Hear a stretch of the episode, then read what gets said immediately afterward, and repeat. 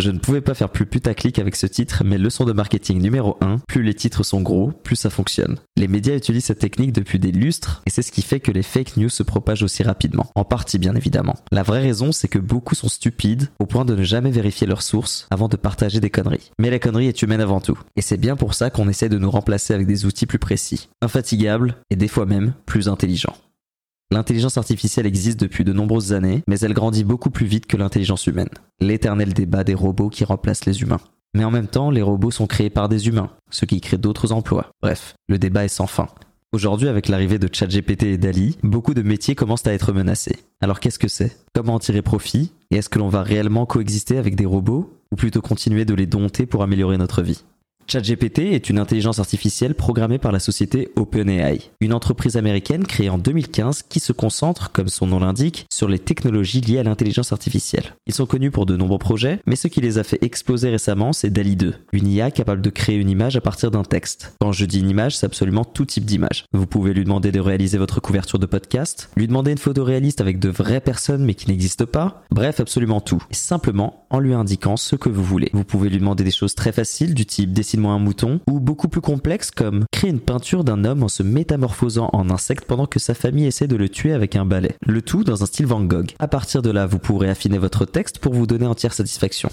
Il y a quelques jours, je me baladais sur les réseaux sociaux et je suis tombé sur une conversation surréaliste. J'ai cru que j'étais dans Black Mirror un écrivain qui discutait avec une graphiste pour la réalisation de la couverture de son nouveau livre. Le prix de 400 euros proposé par la graphiste fut critiqué immédiatement par l'écrivain qui la menaça alors de passer par une intelligence artificielle parce que c'était gratuit et que 400 euros était un prix ridicule. Qu'on soit clair, 400 euros pour la couverture d'un livre qui lui fera gagner beaucoup plus, ce n'est rien. C'est un investissement. Et si tu n'es pas confiant sur son retour, alors n'écris rien, j'ai envie de dire. Mais non, sa solution était finalement de passer par une IA parce que c'était moins cher, voire gratuit. C'est quand même dingue d'en arriver là. Mais n'est-ce pas logique au final? Je vous laisse réfléchir. Bref, ensuite t'as Henri. Henri, ça fait des mois qu'il cherche un commercial pour son agence de communication. Henri, il sait le profil qu'il veut. Il traîne sur LinkedIn, il sonde, il attend. Il reçoit des CV par dizaines. Mais les candidats n'ont pas les compétences pour, ils n'ont pas l'expérience requise, ils ne sont pas formés, leurs CV sont remplis de fautes d'orthographe mais il y a trois candidats qui correspondent parfaitement, alors il leur fait une offre. Mais les candidats refusent l'offre. Ils habitent à 20 minutes en train du bureau, et ça fait trop loin pour eux. Ou alors ils sont encore hésitants, et se demandent si la vie de nomade digital à Bali ne serait pas mieux qu'être coincé par un CDI. Ou alors ils n'ont plus jamais répondu et ont complètement disparu. Six mois de perdu. Henri n'a pas pu se concentrer sur ses contrats, il a donc perdu des clients, et il n'a pas pu démarcher de nouveaux prospects, car il était occupé par le recrutement. Henri décide donc de passer par une IA qui s'appelle ChatGPT. ChatGPT qui est là pour répondre à toutes ces questions. L'assistant dans les tâches les plus ingrates, le corriger, l'améliorer, le compléter. Et le tout quasi instantanément. Henri a pu faire des présentations, des mails commerciaux, améliorer le référencement de son site avec la rédaction d'articles de blog, établir une liste de contacts, réaliser des posts sur LinkedIn et bien d'autres choses, tout ça avec ChatGPT. Le tout en l'espace de quelques semaines. Son agence a tellement grossi sur les réseaux qu'il reçoit de plus en plus de candidatures pour les malheureuses fiches de poste qu'il a oublié de retirer sur son site. Mais maintenant, il n'a plus besoin de personne. Il est chez lui, sur son PC, et avec son meilleur employé, ChatGPT. Mais un jour, ChatGPT cesse de fonctionner. Puis deux jours, une semaine, et enfin deux semaines, les serveurs sont saturés et l'intelligence artificielle est partagée par des millions d'utilisateurs. Impossible de l'utiliser. Henri ne sait plus quoi faire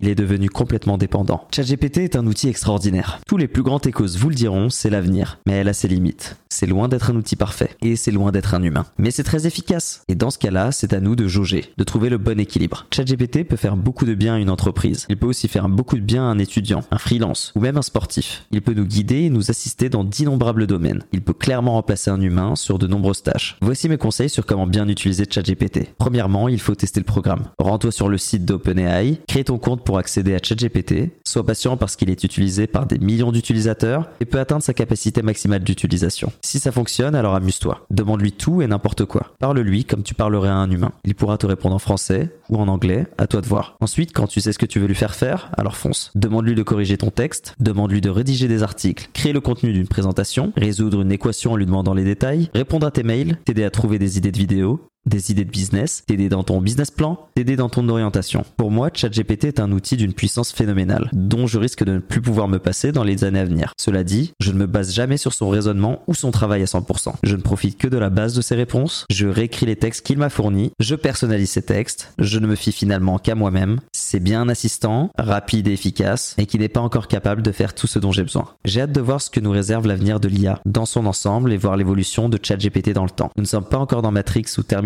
Mais ça ne saurait tarder. Et voilà les amis, c'est déjà la fin de cet épisode de Pafinito. Encore navré pour ces deux petites semaines sans épisode. Je n'ai pas eu beaucoup de temps à consacrer au podcast et je m'en veux énormément. Du coup, je vous prie de m'excuser. On va revenir en force et d'ailleurs cette semaine, il y a un épisode aujourd'hui. Aujourd'hui, c'est dimanche et un autre mercredi à 10h. Et ensuite, on repartira avec un nouvel épisode dimanche prochain à 10h comme d'habitude. Et en attendant, je compte sur vous pour partager le podcast. Mettez des stories sur Instagram et mentionnez-moi. Faites des tweets. Utilisez les sons, mettez-les sur TikTok. Faites ce que vous voulez avec. Mais si le podcast vous plaît, alors je compte sur vous pour le partager un maximum avec vos amis et à ceux que ça peut impacter. Je vous dis à mercredi 10h. À ciao, bon dimanche.